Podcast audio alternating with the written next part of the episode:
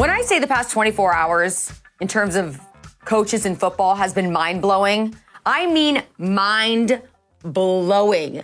I definitely did not expect everything to transpire the way that it did, but that's why we have lots to talk about this morning. Everybody, Outkick the Morning starts right now.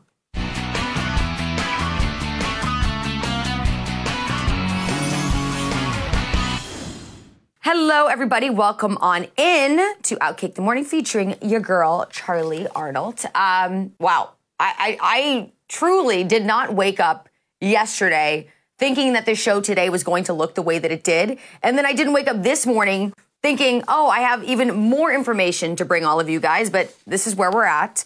Uh, the past 24 hours in the coaching world in football has been crazy. There's a few coaches who have been absolutely legendary, names that when you think about football, 100% synonymous. In the past 24 hours, we have seen the firing of Pete Carroll. He's out at the Seahawks. We have seen the retirement of Nick Saban from Alabama. And we have seen the mutual parting of ways. That's, that's the way that they're phrasing. I'm going to go with it uh, between the Patriots and Bill Belichick. Uh, it's it's truly a day, a 24 hours that as a football fan I don't think you will ever not remember. This is always going to be a time when you think back, oh my God, did that really happen? Uh, so let's get right into it. Let's let's first start with the Patriots and Bill Belichick. Uh, we just learned this morning, um, per a couple different sources, that the two entities officially parting ways on mutual terms, of course. Uh, and this really just writes the final chapter for what was the NFL's most dominant dynasty of truly the century. I mean, look back at what the Patriots were able to accomplish under Belichick, winning Super Bowls in 2001, 2003, 2004, 2014, 2016, and 2018.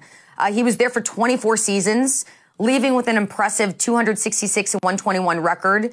Uh, that's just regular season games. Uh, his playoff teams even more dominant, uh, compiling a 30 and 12 record.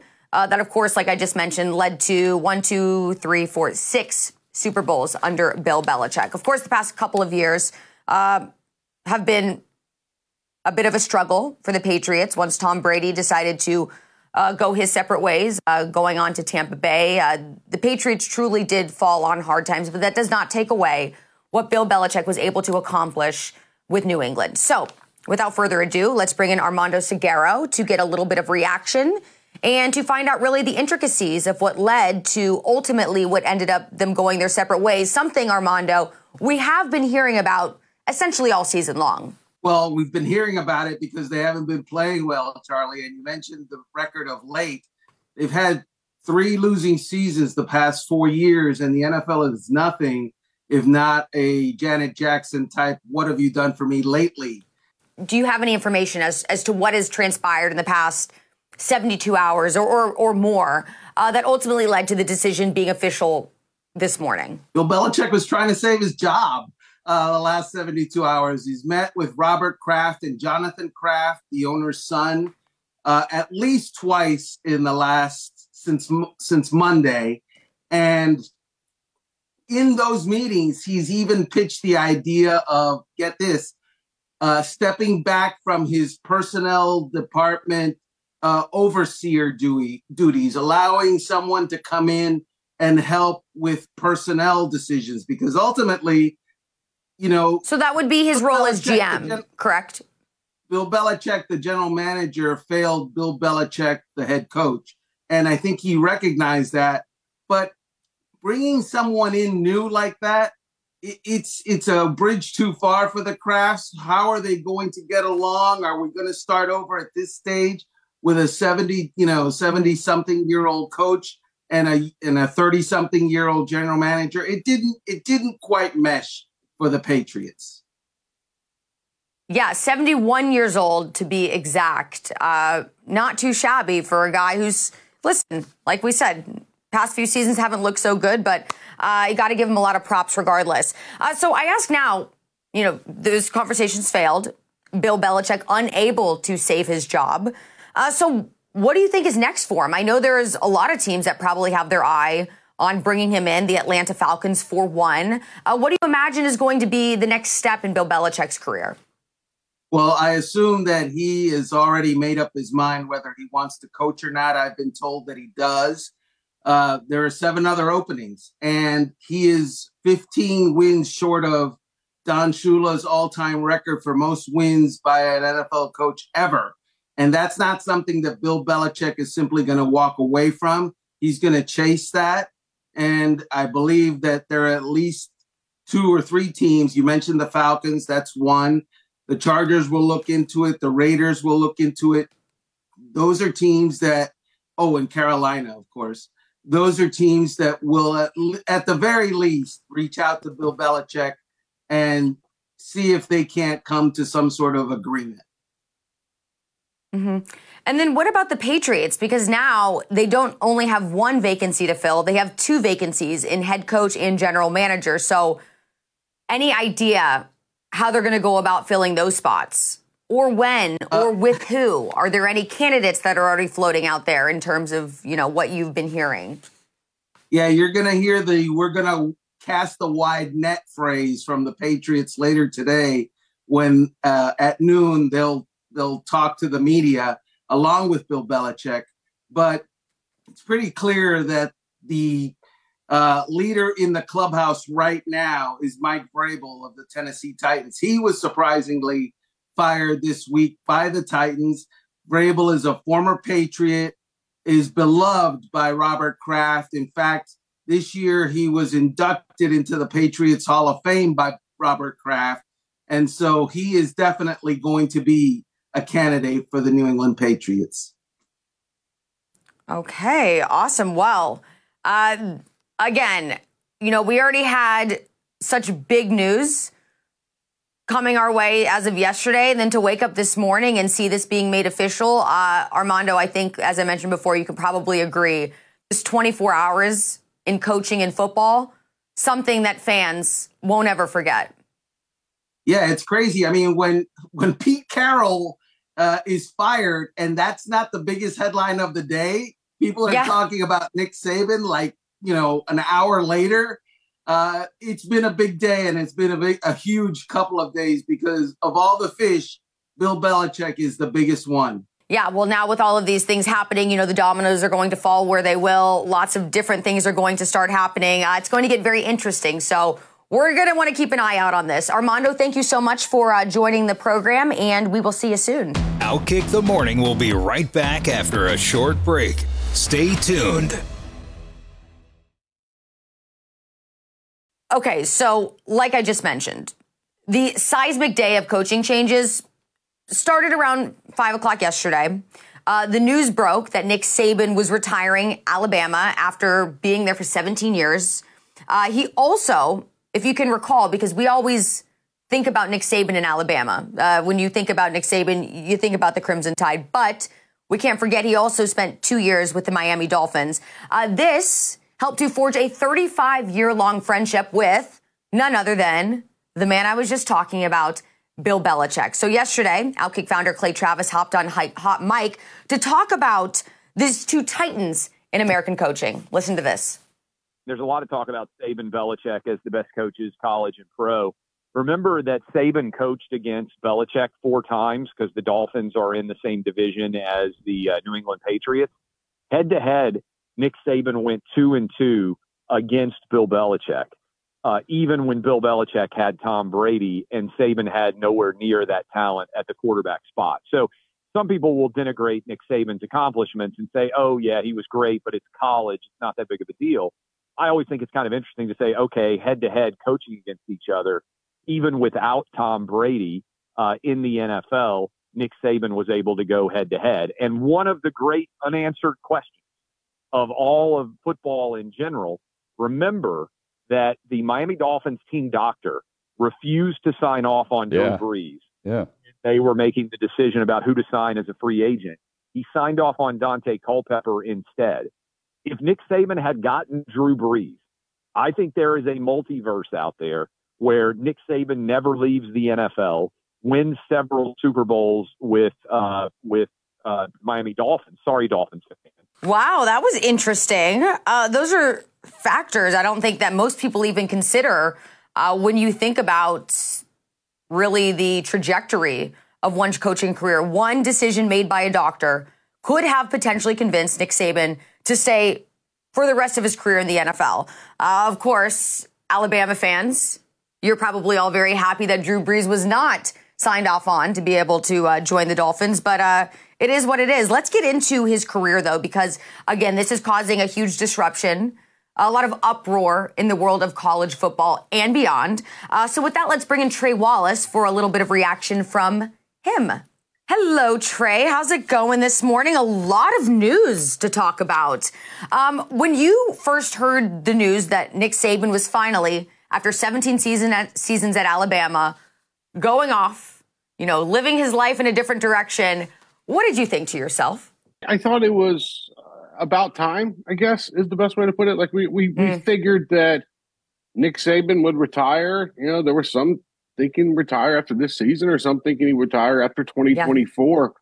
But it, it, it just seemed right. It, it, you know, it's a shock to college football, uh, period. But when you when you look at his career overall and, and everything that he's done, coming off an SEC championship this year, even with a Rose Bowl loss uh, to to Michigan, it just when you when you really settle down into it and you get five hours into it, and the initial shock kind of wears off you're like, okay, like I, I, I see why this happened. I see at his age why he is stepping away and wants to spend time with the family on the weekends and wants to get down to Jupiter Island and out in Florida, play golf. Like it just, it's time for Nick Saban to start living his life, and uh, that life is has to do with stuff outside of football. So you know, it is a, um, it's a, it's a, it's going to be, it's going to take a while for the college football world to get over it because we're so used to seeing Nick Saban on the sidelines. We're so used to um, seeing him on his coaches' shows and and especially the folks at Alabama. Like that's the big thing.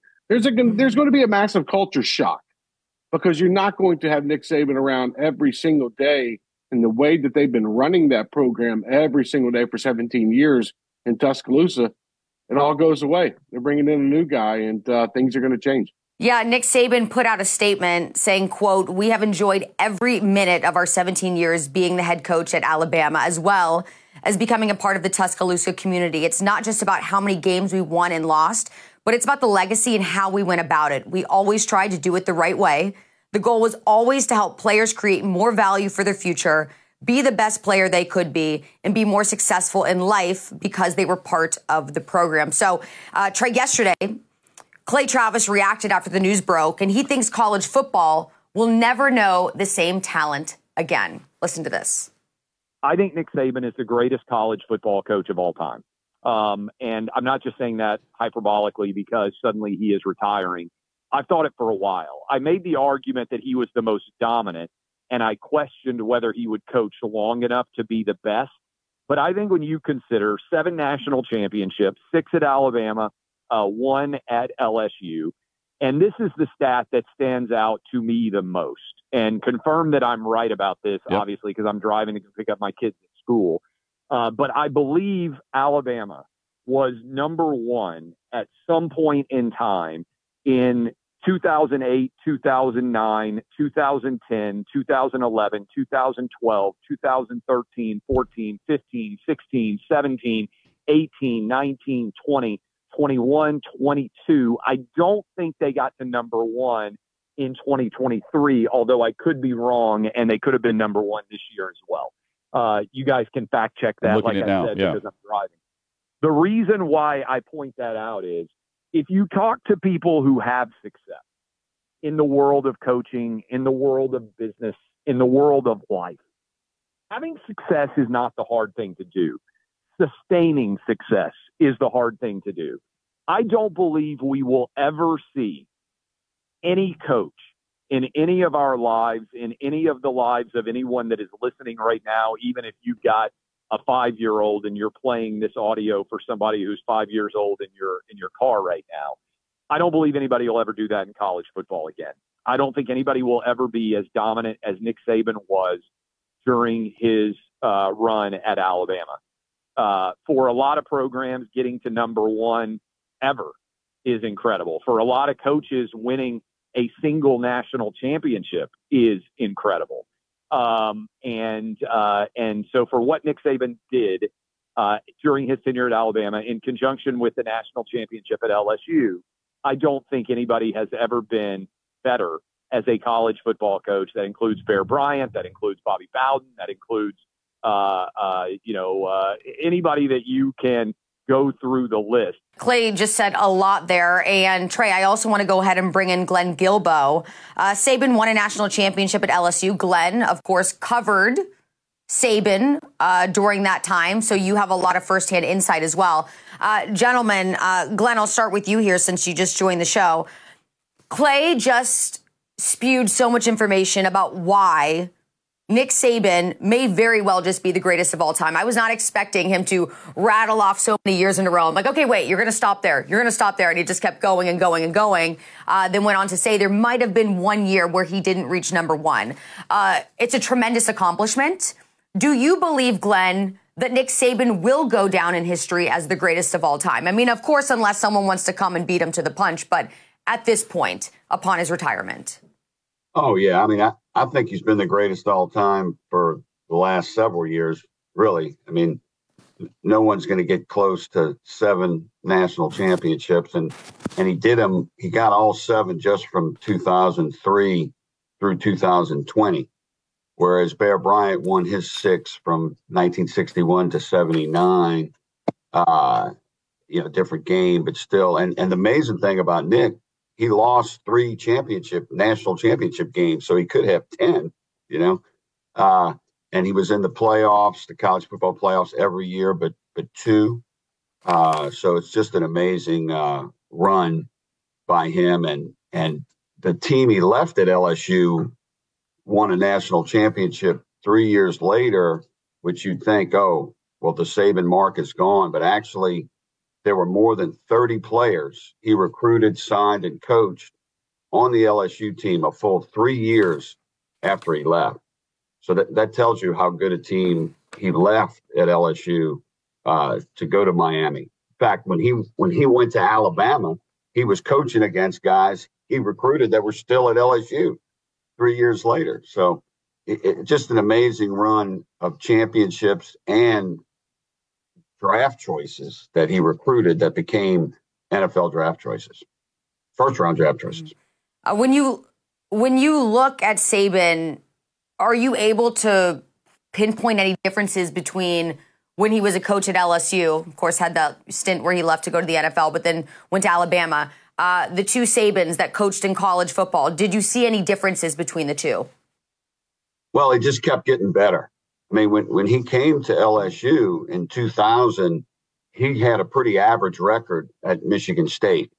And he was known as a, as a great future coach. He had worked under Belichick as Belichick's defensive coordinator with the Cleveland Browns, but he, he was still uh, he was still getting better when he was at LSU because he actually had an eight and five season in 2002. Um, and and then you know had the breakthrough season in 03 but he, he just he just kept getting better. That that's the thing about him.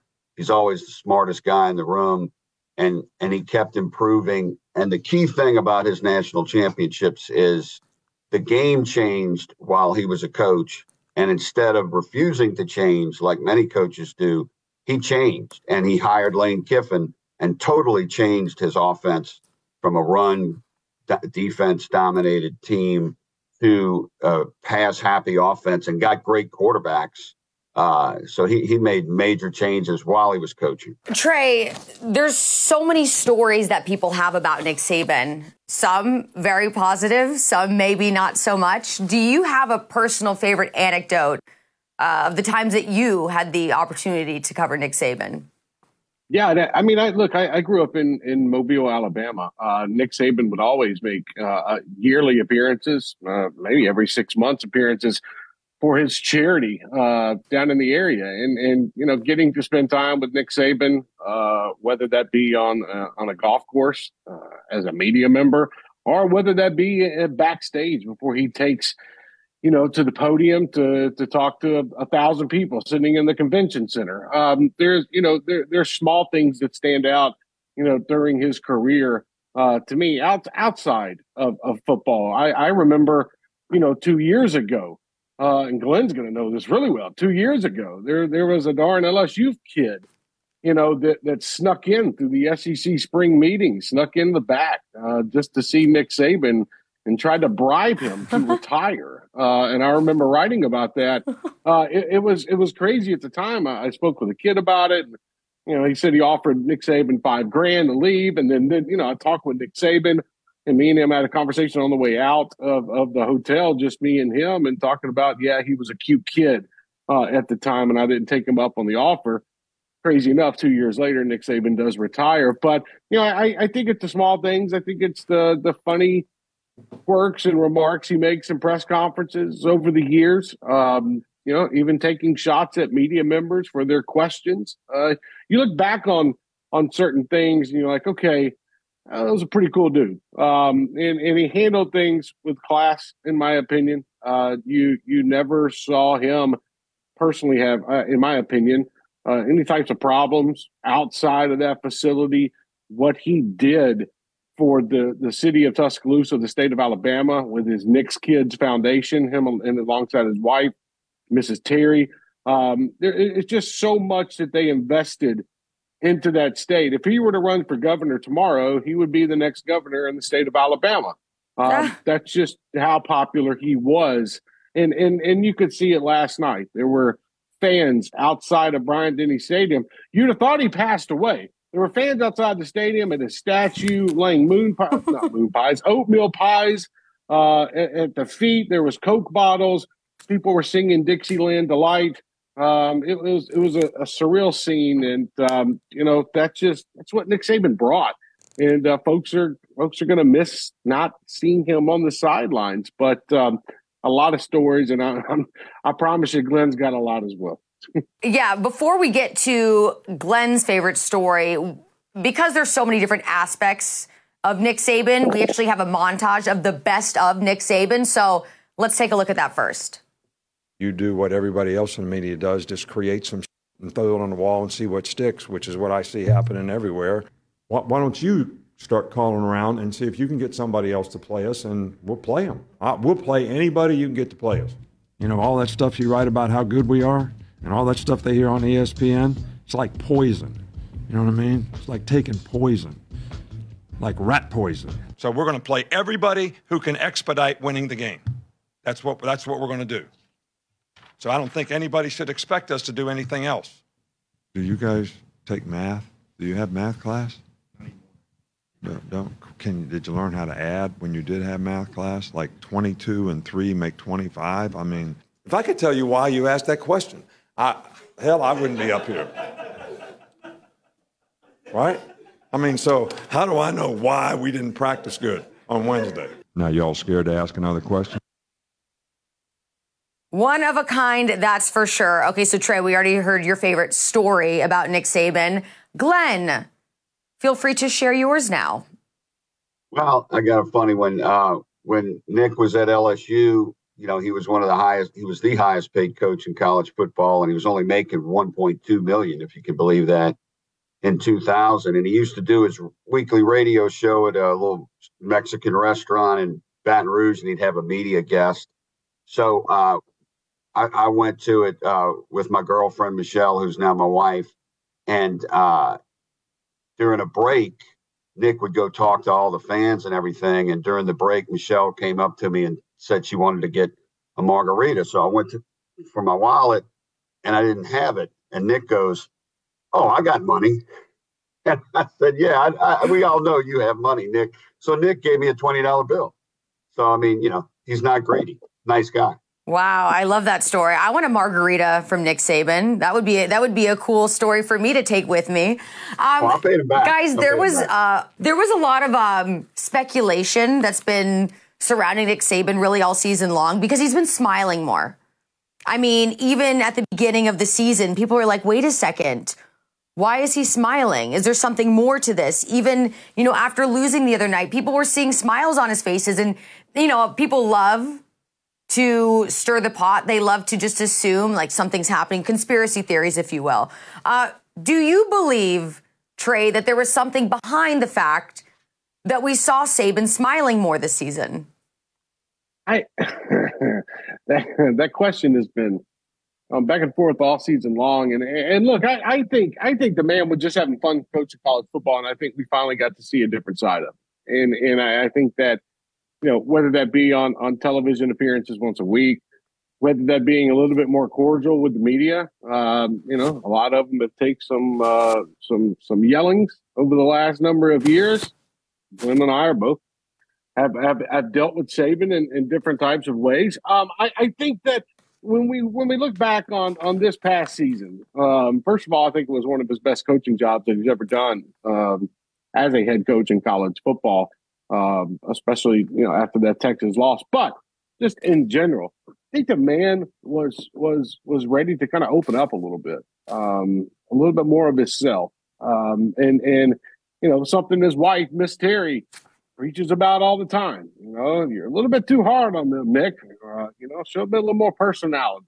Um, you always see her on the sidelines, you know, with the pom poms jumping up and down and ready to jump into to Nick Saban's arms after every game. It's just, you know, it's the small things that kind of stand out um, of the whole grand scheme. And, and, and, you know, did we see signs?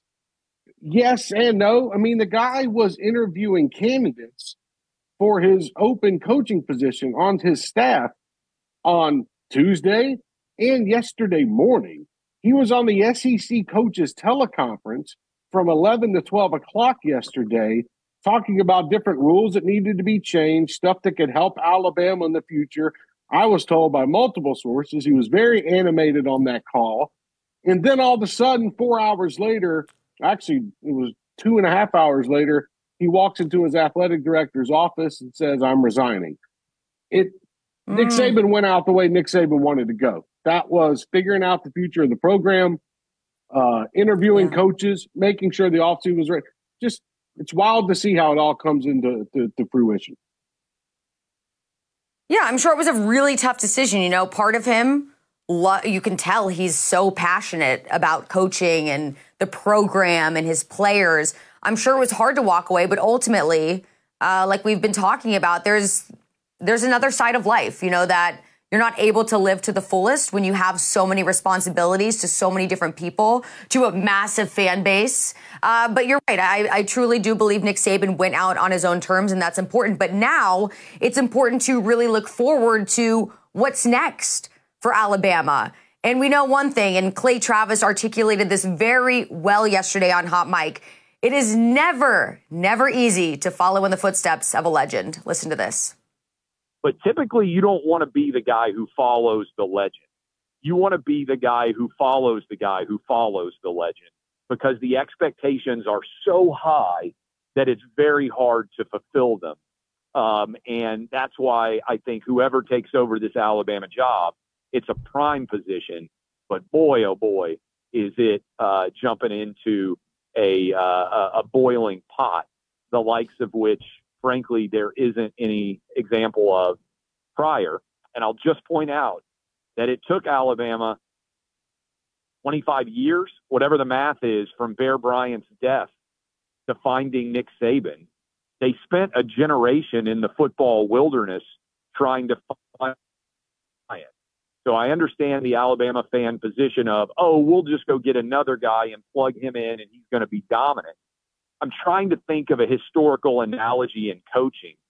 Maybe the best one you could point to is Jimmy Johnson to Barry Switzer. Uh, you know, if you think about uh, the uh, that that sort of transition, to me, there's a lot of easier ones where you say, "Boy, the legend who handed off the baton, there wasn't any championship that followed, and there was a slow retrogression where regression, I should say, where normalcy returned, I just think it's going to be hard to find anybody who can approach the level of success as Nick Saban, no matter who you hire. Uh, definitely right about that. So, Glenn, I pose to you how do you follow in the footsteps of someone like this? Yeah, it's gonna it's gonna be difficult. Uh, I mean, let's let's say the new coach wins uh, two national championships over his first five or six years on the job. He's not even halfway there. you know, Nick won six at Alabama. Uh, so uh, that, that's going to be an amazing job to uh, amazing man to follow. But um, you know, I'm sure they'll get a great coach. Uh, I, I, really like Lane Kiffin. Moving over there. Used to be their offensive coordinator. Dan Lanning at Oregon would be an excellent uh, young rising coach as well. Uh, but it's going to be fun to see who they get. Yeah, definitely going to be a very interesting next couple of months. Uh, Trey, what do you think? Do you think that there's a perfect guy for the job? What's going to happen next? I mean, I, perfect job. The the biggest thing that they're going to have to understand is, is, that they have to come in and they have to do it their way. They can't try to do it the Nick Saban way. If they do it that way, they're going to fail. Um, and, and, they have to come in and they have to put their foot down. This is what I want to do as a head coach. Um, this is how I want to run my program. They're going to bring their own people in. Folks that have been at Alabama for 17 years under Nick Saban they're probably going to move have to move on different directions in their career because this is what happens when you bring new head coaches. They're going to bring a lot of their own folks, and you know, I, I a perfect candidate. I mean, it, it, it's tough in the moment. You know, uh, like Glenn said, Lane Kiffin. Yeah, he's got ties, but we'll see if he is. Um, we'll see if Alabama folks can can get over the past uh, and, and, and potentially, you know, interview him for the job. I don't think you have to do that much interviewing, you know, like Kiffin. But I will throw out another name. Glenn did throw out Dan Lanning. Of course, obviously, he's going to be connected to this job, and there's probably going to be conversations uh, between him and his agent. But Mike Norvell at Florida State is another one uh, who I think that that came on strong this past year. Um, can can build a program, has done good in recruiting. Uh, they're just it, it's going to be interesting to see how big of a swing that they take on this job, which it's going to be big, but do those coaches, and, and, and that's perfectly mentioned by Clay, do these coaches want to follow Nick Saban? Or would these coaches in a high profile position, rather just kind of chill out, maybe go play for a national championship or whatnot. And then in three to four years, when the guy can't replace Nick Saban and everything goes to hell in a handbasket in Tuscaloosa, that's when the big name coach comes in and saves the day. It's going to be very tricky. It's going to be interesting to see uh, which candidate ends up taking the job when offered because it's not mm-hmm. I will stress this it's not an automatic thing just because you're offered the Alabama job you don't automatically take it. There's a lot of factors that go into it. So I'm very curious to see what the next 72 to, to you know I think 5 days 72 hours 5 days looks like uh, with Alabama naming a new head coach. Yeah, and then one final aspect of it that really strikes me is the potential future athletes on the Alabama football team. Uh, I'm sure there's so many young guys out there who are devastated because it was probably their dream to go play for Nick Saban in Alabama. So, how is this going to affect recruitment, Trey? Yeah, I mean, Charlie, you know, you look at it yesterday. I, I was talking with some folks that were in that meeting uh, with Nick Saban and his staff, and nobody knew it was coming. Um, probably besides the athletic director and whatnot, but they walked in, a lot of shocked faces uh, a lot of kids that uh, committed to Alabama to play for Nick Saban. A lot of a lot of young athletes that have turned down NIL money from other places. A lot of NIL money uh, to take a okay some NIL money here, but also play for Nick Saban. Um, so it's it's very interesting. Uh, I am kind of glad Nick Saban announced when he announced it gives players now an opportunity. Mm-hmm. It should be noted every athlete on that roster, student athlete now has 30 days uh, to, to figure out what they want to do with their college football career, whether that's enter the transfer portal or stay at Alabama.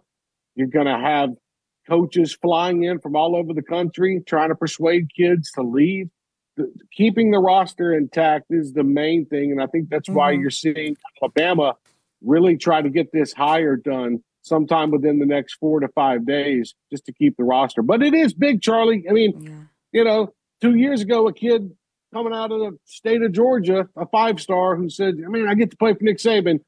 Two years later, he's not. But guess what? That's why we have the transfer portal now, and that's why we're paying student athletes. So very interesting to see what happens. It is very interesting. I'm so thankful to both of you for your insight and helping to break all of this down because it was massive news uh, that's only going to continue to evolve, uh, like you said, over the course of the next 72 hours, up to five days. Who knows? Uh, maybe we'll have a little bit more of an answer, but I think it's true. There's only one person who can do it the Nick Saban way, and that's Nick Saban. And when you really look at the collective of his career at Alabama, seven college national championships, one with LSU six with Alabama. Uh, that's over the course of 17 years.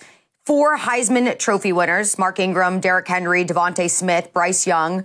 116 Crimson Tide players drafted into the NFL during his tenure at Alabama. 41 of those first round picks. And he ultimately ended his, ended his career at Alabama with an amazing 206 and 29 record. So a lot to be proud of. I know this next chapter of his life is going to be just as exciting. But, gentlemen, thank you so much for being here, and I totally appreciate it. Thanks, Charlie. Appreciate it. Outkick the Morning will be right back after a short break. Stay tuned.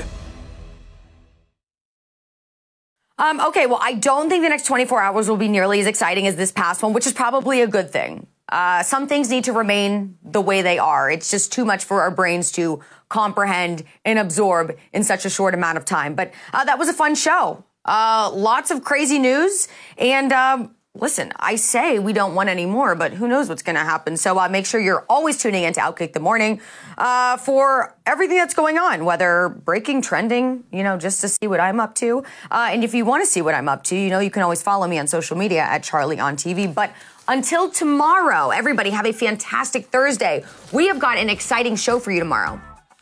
We've got a very special guest. I'm giving no more clues, but you're going to love him. So we'll see you tomorrow. Have a good one.